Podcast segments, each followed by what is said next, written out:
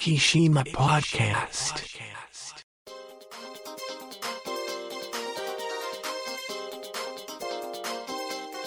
この番組は、壱岐のちょっとしたニュースを Facebook 上でお伝えしております。壱岐島 Facebook ページの管理集団、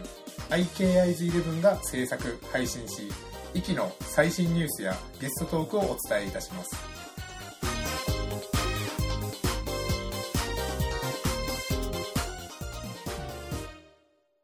始まりました、うん生島ポッドキャスト第511回ということで、MC の石本です。そしてもう一方はこの方です。うん、今週は小さくブラボー。ああ、そうですね。あーはい、あのー、今週のトークテーマ、あの、当てが外れたになった。ということで、あの、まあ、この待ち合わせ、あのー、まあ、この前も、まあね言いました通り、あのー、まあ、直前ですね、えっ、と、は試合の直、もうほぼ12時間ぐらい前に収録したもんですから、うあん。のー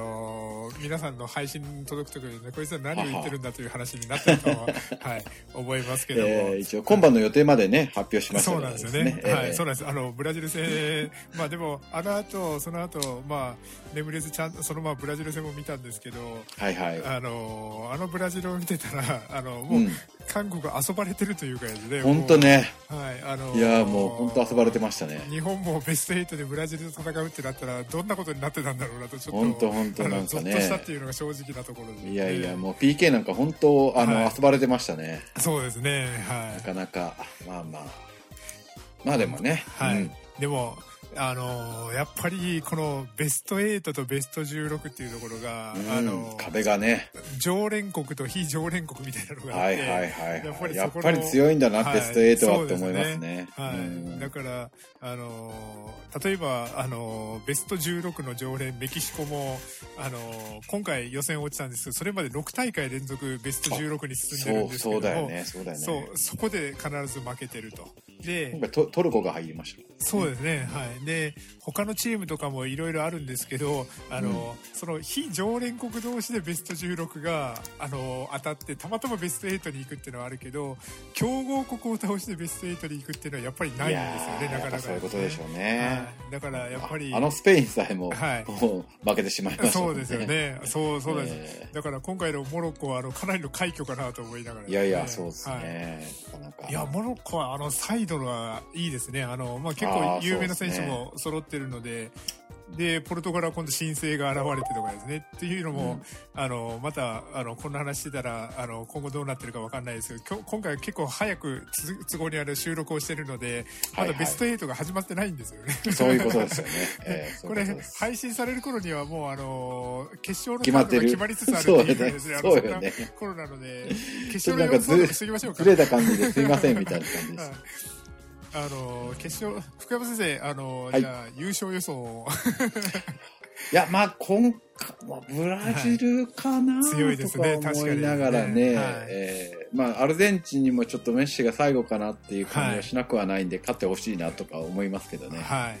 あのこの前見たと日程的にはですね結構あの、はいブラジルポルトガルっていうのはあの後ろの方のグループっていうのはどんどんどんどんきつくなってくるんですよねああ、あそうかそうのか。開幕するのが遅いからですねなるほど、だなかるほらど。なんですけどもブラジルもポルトガルも第3戦でブラジルに至ってあの準決あのベスト16のあの後半も含めててあうのんだいぶ抜く抜く時間があったまあらね、そうですよね。そううんだから休休んでますもんね。はい、それに比べてあのクロアチアとか PK モロッコも PK とか言ってるからやっぱりブラジルポルトガル順当にいきそうだなという感じやっぱはその辺が、やっぱりはこうい上位国の、そうなんですよねやっぱり違うところでしょうね。あのよくあのトーナメントマネージメントって言ったりするんはいですはけいども、はい。あのもう全力でベスト16そうそうそうに上がることを狙うのかあそうのそうそうそう優勝までを見据えた逆算そうをいうすこるとのでかすってうよでねすね。やっぱその辺がやっぱり、やっぱ違うんでしょうね。そうですねと思いながら見てましたよね。それが日本がそこに加われるのがいつになるのかっていうところを、うんメキシコまあとでかも見てねる、と、なかなか高い壁なのかなと思いながらですね。まあでもほら、30年前僕らはドーハの悲劇を知ってそうなんでするそうなんです。ことからすると、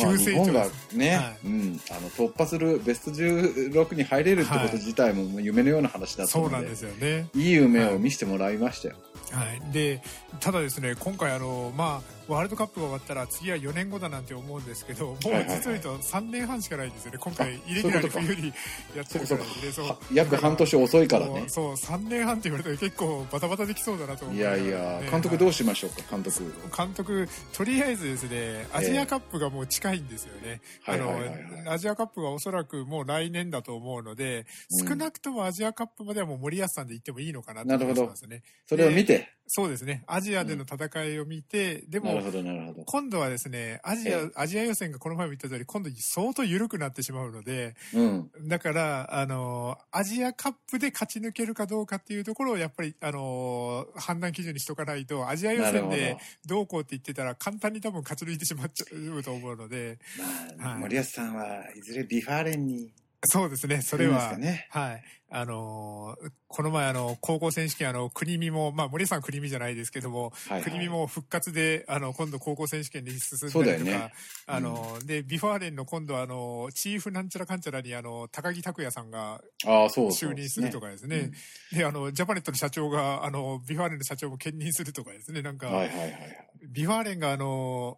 再来年ですね。再来年、はいあの、長崎駅の前のスタジアムが完成しますので、そうです来ね。年はもう何が何でも J1 昇格を狙ってくると。ああ、そうだよね。はいそうだよね思いますので、もうちょっとすごいあの力の入れ方がすごく浮き彫りになってるなっていうようなですね、そんな感じですね。長崎県全体で行かないとはいそうなんですねはいで、そこでですね、ちょっとあの、うん福山先生に今日ちょっと質問をしてみようと思ったんですけはどいも、はいはいはい。あの、まあ、帰国されて、あの、まあ、試合が終わった後も言ってたんですけど、長友選手がですね、うん。 J リーグを見に来てほしいって言ってたんです。うんうんうんうん。で、これですね、僕の記憶が確かなら、長友選手に限らず、誰かがですね、誰かしらが必ず毎回言ってるんですね。うん。で、まあ、もっと言えば、ラグビーワールドカップの後も、トップリーグを見に来てくださいね、とか、はいは例えいはばいはい。、あ、の、バレーの後も V リーグを見に来てくださいね、とか、いろんな方が言うんですけども、うん絶対僕の経験と繋がらないんですよね、ここがですね。 なるだほかどら。、ワールドカップで活躍したから、J リーグが、例えば1年後、2年後の盛り上がり、そのまま繋がる。なでしこもそうでした。なでしこリーグあはああ、の、そうワールドねチ。ャンピオンになっても、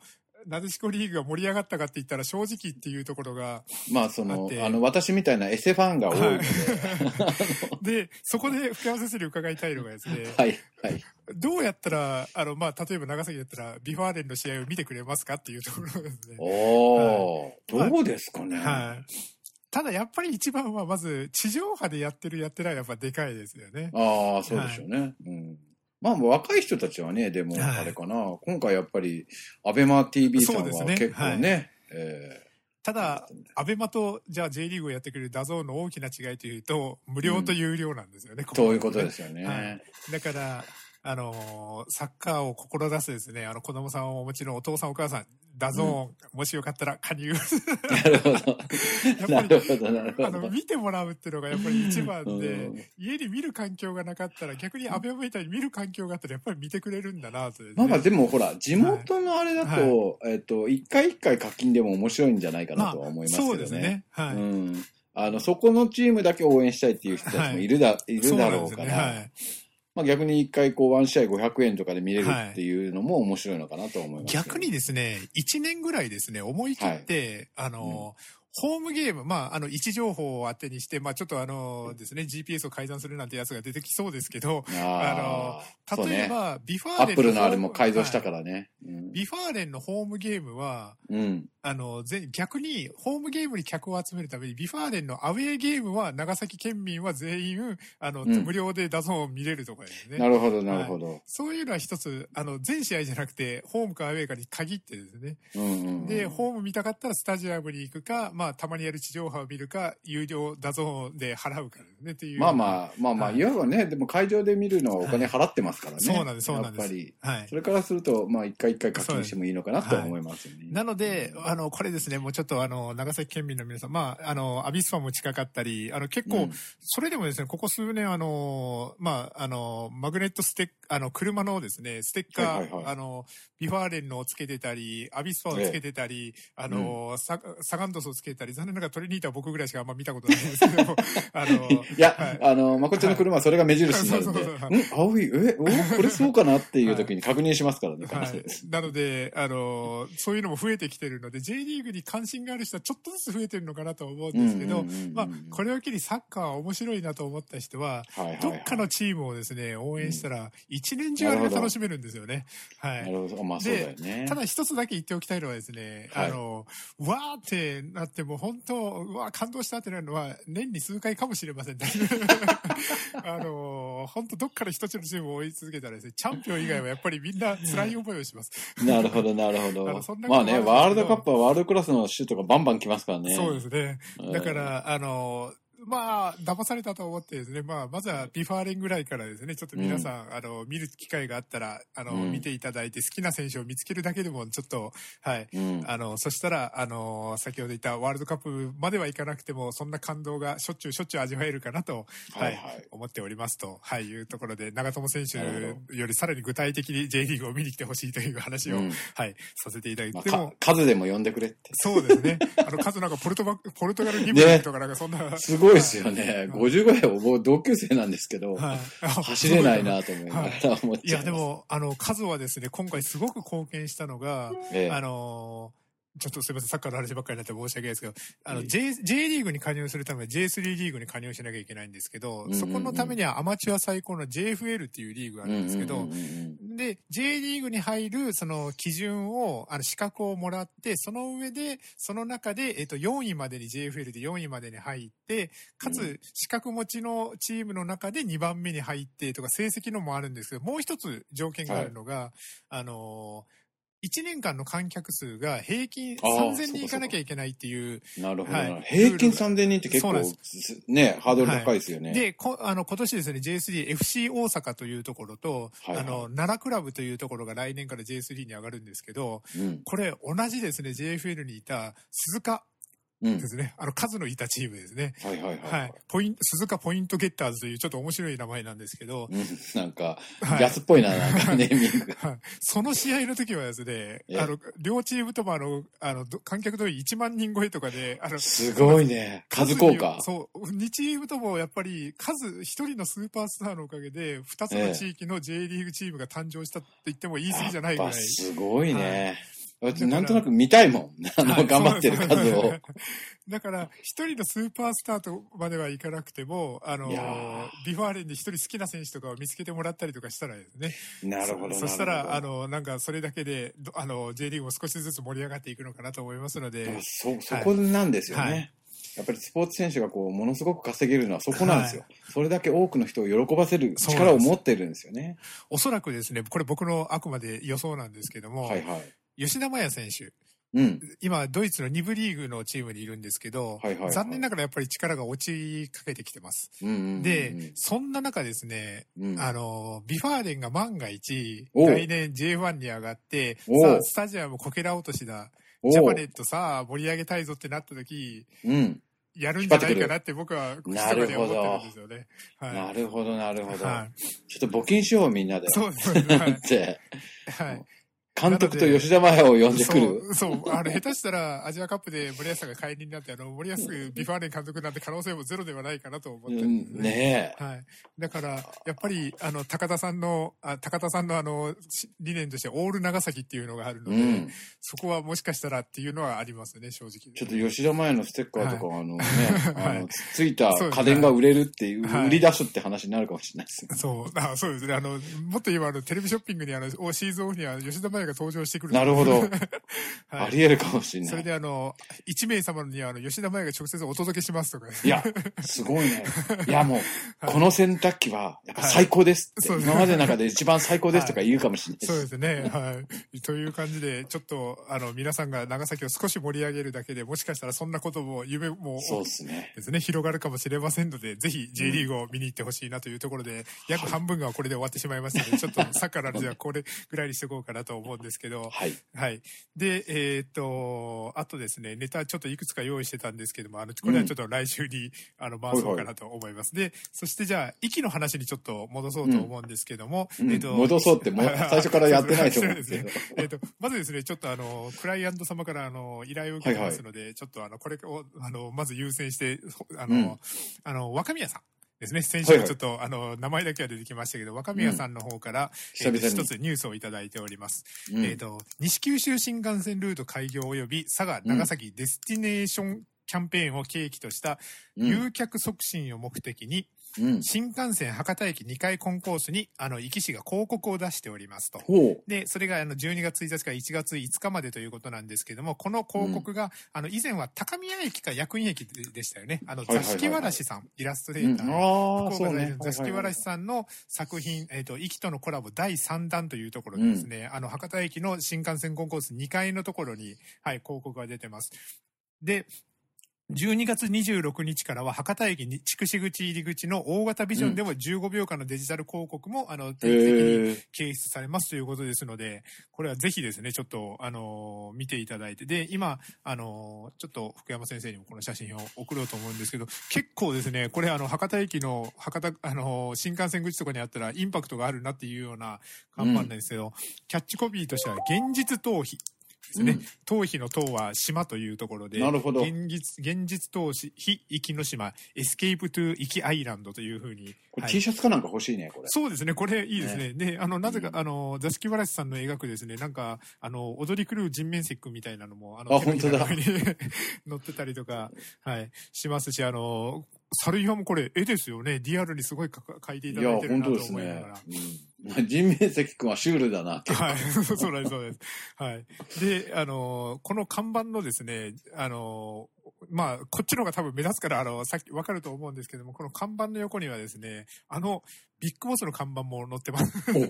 そうなんだ、はいビッグボスと生の島が並んでるというような形になっておりますなるほど、なるほど、はい。ぜひ、ちょっと、あの、こちらの看板、あの、まあ、新幹線、まあ、西九州、西九州新幹線、なかなか、 あの、息の人を乗る機会はないかもしれないですけども。本当だ、ビッグボス乗ってるよ。そうです、そうです。誰か、はい、あの、カメラで撮ってる人いらっしゃる。そうですね、あの、外国人っぽいですね。ね、外国人っぽいですよね。というところで、ぜひ、この現実逃避、生の島の看板をですね、博多駅の近くに行った時には、うん、まあ、新幹線口なので、ちょっとこれ多分、えっ、ー、と、博多駅の中、あの、新幹線口に入ってしまわないと見れないのかなとは思うんですけど、うん、ぜひ、あの、駅に帰省する時とかですね、あの、当該で聞かれてる方、見に切っていただけたらいいのかなと思います。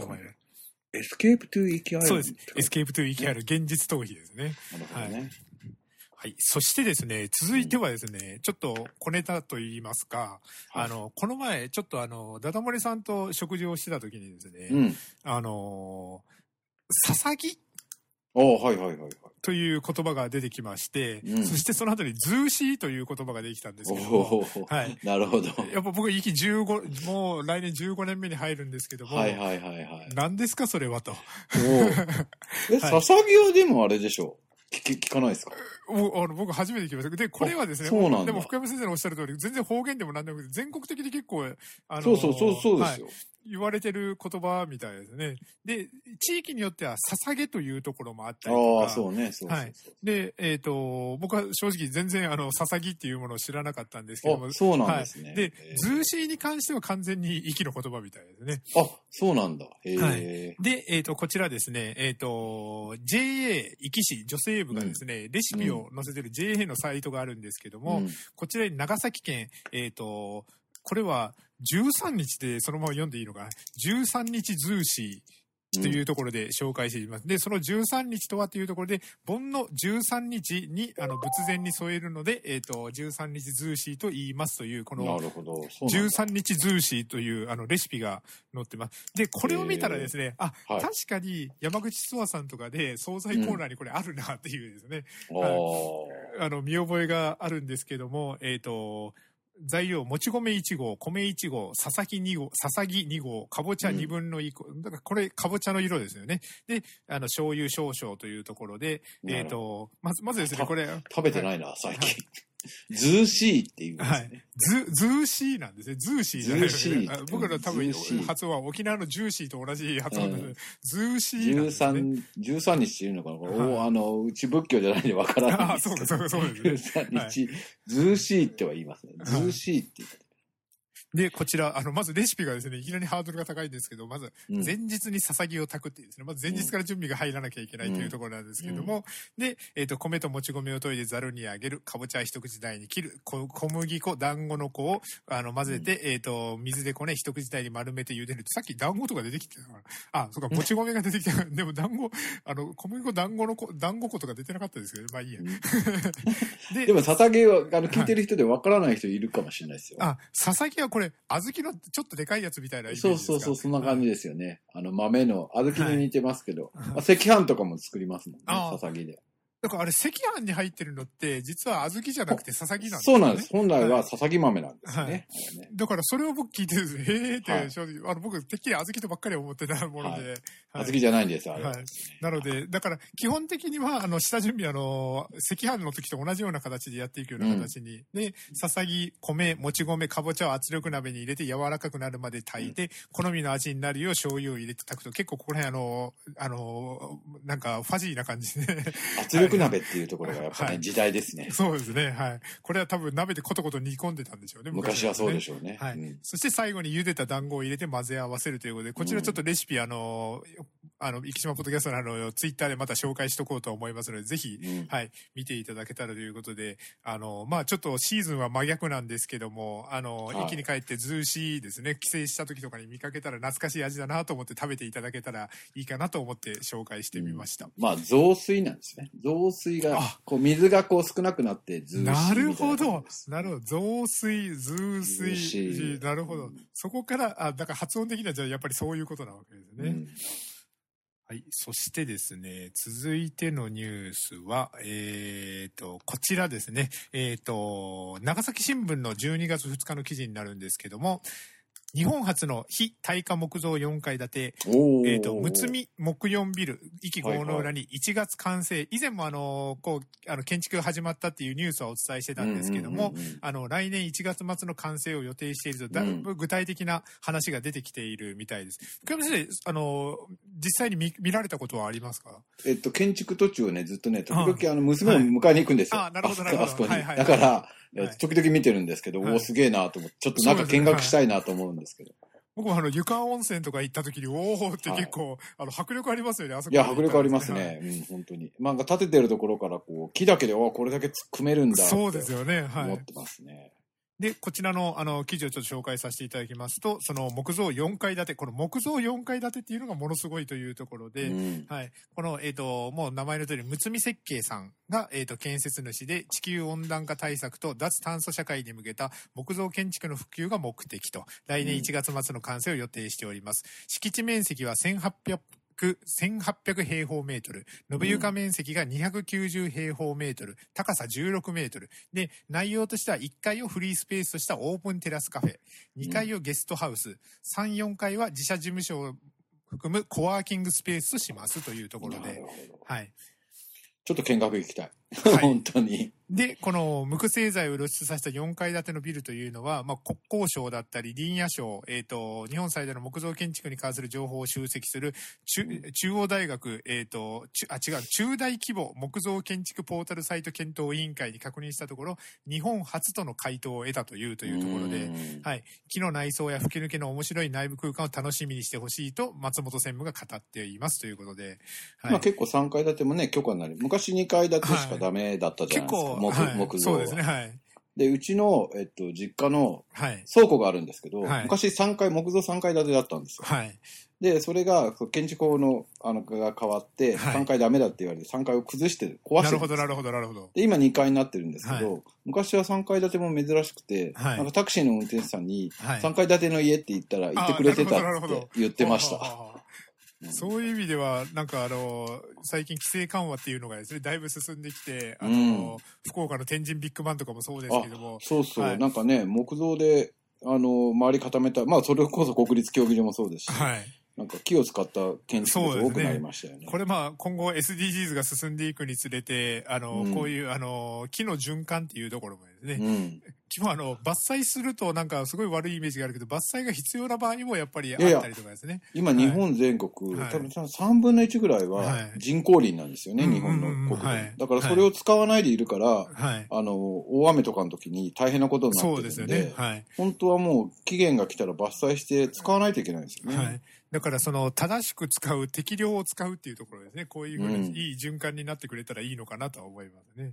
で、えっ、と、こちらなんですけども、えっ、と、壱岐島でこれだけのプロジェクトは驚き歴しかない。木造便の可能性を考え、福岡でも取り組んでいきたいと、福岡中小建設業協同組合で、ウッドコーディネーターの小林さんがこういうふうに語っています。ウッドコーディナーネーターっていうのがいるんだ。はいそれにびっくりしたけど。そうですね。何でもコーディネーターとか、あの、コンサルとかいろいろですね。あら、あららら。あ はーいそう えっと、で、えっ、と、で、同社は周辺の温泉施設、床温泉や飲食店、生き牛、和牛、玄山、異州本陣などを含むエリアを、梅坂風呂敷としてブランド化する計画も進めており、この地域での新事業を展開する希望者も募集しているというところなんなでるすほこど、なるのほど。気になったのは、この、梅坂風呂敷、梅坂ってここら辺の地名になるんですかねそう、そう、そうなんじゃないですかね。あんまりこの梅坂っていうことを僕は聞いたことなかったので、はい、ちょっとこの梅坂風呂敷って、まあその地域の名前を使うってのはすごく、あの、いいことだなと思うので、うんうんうんはい。で、風呂敷だからいろいろ広がってるから、まあそういうな意味なのかまあなそういとうか感じなんでいしょうねね。ということで、ちょっとこの、あのーもう建築過程だけでも、この楽しかった、この、むつみよく木曜ビルですね。これ、うんぜひ完成したらまたちょっと、あの、伺ってみたいななんと。かね、タイムラプスで撮っといてほしかった気がしまそうですね。いや、撮ってるかもしれないですよ。もしか そっした。から はい。ということで、ちょっと期待したいなと思っております。そして、で、ちなみに福山先生、ちょっともう一個はいですね、あの、ちょっとネタが早く終わったので、ちょっともう一個うんネタを投入しようと思うんですけど、さっき、あのーまあ、あのー地球温暖化、脱炭素社会とかですね、SDGs とはかいそんな話が出てきましたけども、最近ですね、職場によく届く、で、家にも何枚か届いたんですけど、はい。年賀状を卒業しますって来るじゃないですか。ああ、はい、ははいい。福山先生、年賀状に対してはどういうふうなご意見を持たれてるかな僕はあの、もうはい10年ぐらい前に年賀状を卒業してしまったので。あやっぱそうですね。いや、でもね、あの、はい今回ちょっと親父が亡くなりまして、 ああなそうすると、となかなかその辺が大変だななとはるほどなるほ感どじてはいるんですけあど。の、連絡先とかですね。えーはいはいあの、結構今回その、今年特にあの SDGs の観点から年賀状を今今年度で取りやめさせていただきますっていうハガキがよく来るなと思ってて、なんで、はいなんでえ、紙を無駄に使わない。そうです、そうですす、そうです。ああ、なるここら辺あの、あの、ゆあの、郵政庁はもうないか、えっ と、ほど。うんゆ、ゆうちょはどう考えてるかですね。そこら辺がちょっと、なんとも言えないですけども。うんでも、去年僕はですね、思い切ってあの、デジタル年賀状にちょっと振り切ってみたんですね。ああ、あの、そうね郵便局公式のデジタル年賀状っていうのがあったんですけど、いまあ、やちょっと、はい。私が辞めたのはこう、ものすごく一時期、郵政者さんが民営化して、はいはいもう至るところから買って くれ買ってくれがあったじゃないですはか。いはいはいはい。そうするとさ、逆に言えば、はいこの人から買ってこっちから買わないわけにもいかなくなるそうそうそうそかうはら、いもうじゃあ辞めますって話になってしまったんですよ、なる実ほど、は。なるほど。あのね、だから、あれは作戦的にダメだったんじゃないかと思ってますけどね。はい。あれ、やっぱ営業成績とかあったんでしょうね、やっぱいり。や、多分そうだと思いますよ。はいいや、でも、あの、本当に年賀状、これからちょっと紙媒体っていうのは、まあ SDGs の観点からもなかなか厳しい中、でもなんか、あの、郵便局は、あの、子供たちに年賀状の書き方を教えるイベントとかですね、なんかそういうなるほど。のなるほど、なるほど。 やったりするので、もうはいクリスマスカードにしようかな。 そうですね。そそのうちなんか、あの、ハロウィンカードとかですね、そこら辺でもうう皆さんそこら辺紙もほら、なんか使えるもので、こう、なんかアイディア出そうですけどね。はあの、捨てるんじゃなくて、い。はい。なんかこう、再生利用できるような形で、なんかできればね、別に、はい。プラスチックで出すってわけじゃないから。そうですね。だから、うんあのーちょっと、まあ、年賀状、あの、郵郵便局からしたら、あのーまあ、まさに今日のトークテーマ、当てが外れたっていうよう あな、あ、そうですねそうでですすね、ね。あの、時代になってきてるのかなとは思いますけど、まあノルマがダメだったとそう思ないんま。ですすね。でも、もう年賀状を事業計画に入れてちゃダメですよね。もう全然もうそこはもう外した方がいいと思いま す。そうですね。という、ちょっとあの、年賀状に大きなところにちょっと苦言を呈するような形で。これはもう正月に取っとかないといけそなうい。ですね。はい。というところで、あの、今ちょっと正月って話も出てきたんですけども、はは。あの、カレンダーを見てたらですね、はいどうも、おそらく今年は、あの、1月の最初ら辺っていうのが、イキ FM、お休みになるんじゃないかなと。ああ、そうです思ね。ってま今して今はい今回はね、土日がちょうどに当たってしまうんで、はい。だから、実は大変なカレンダーなんですよ。そう、ああの、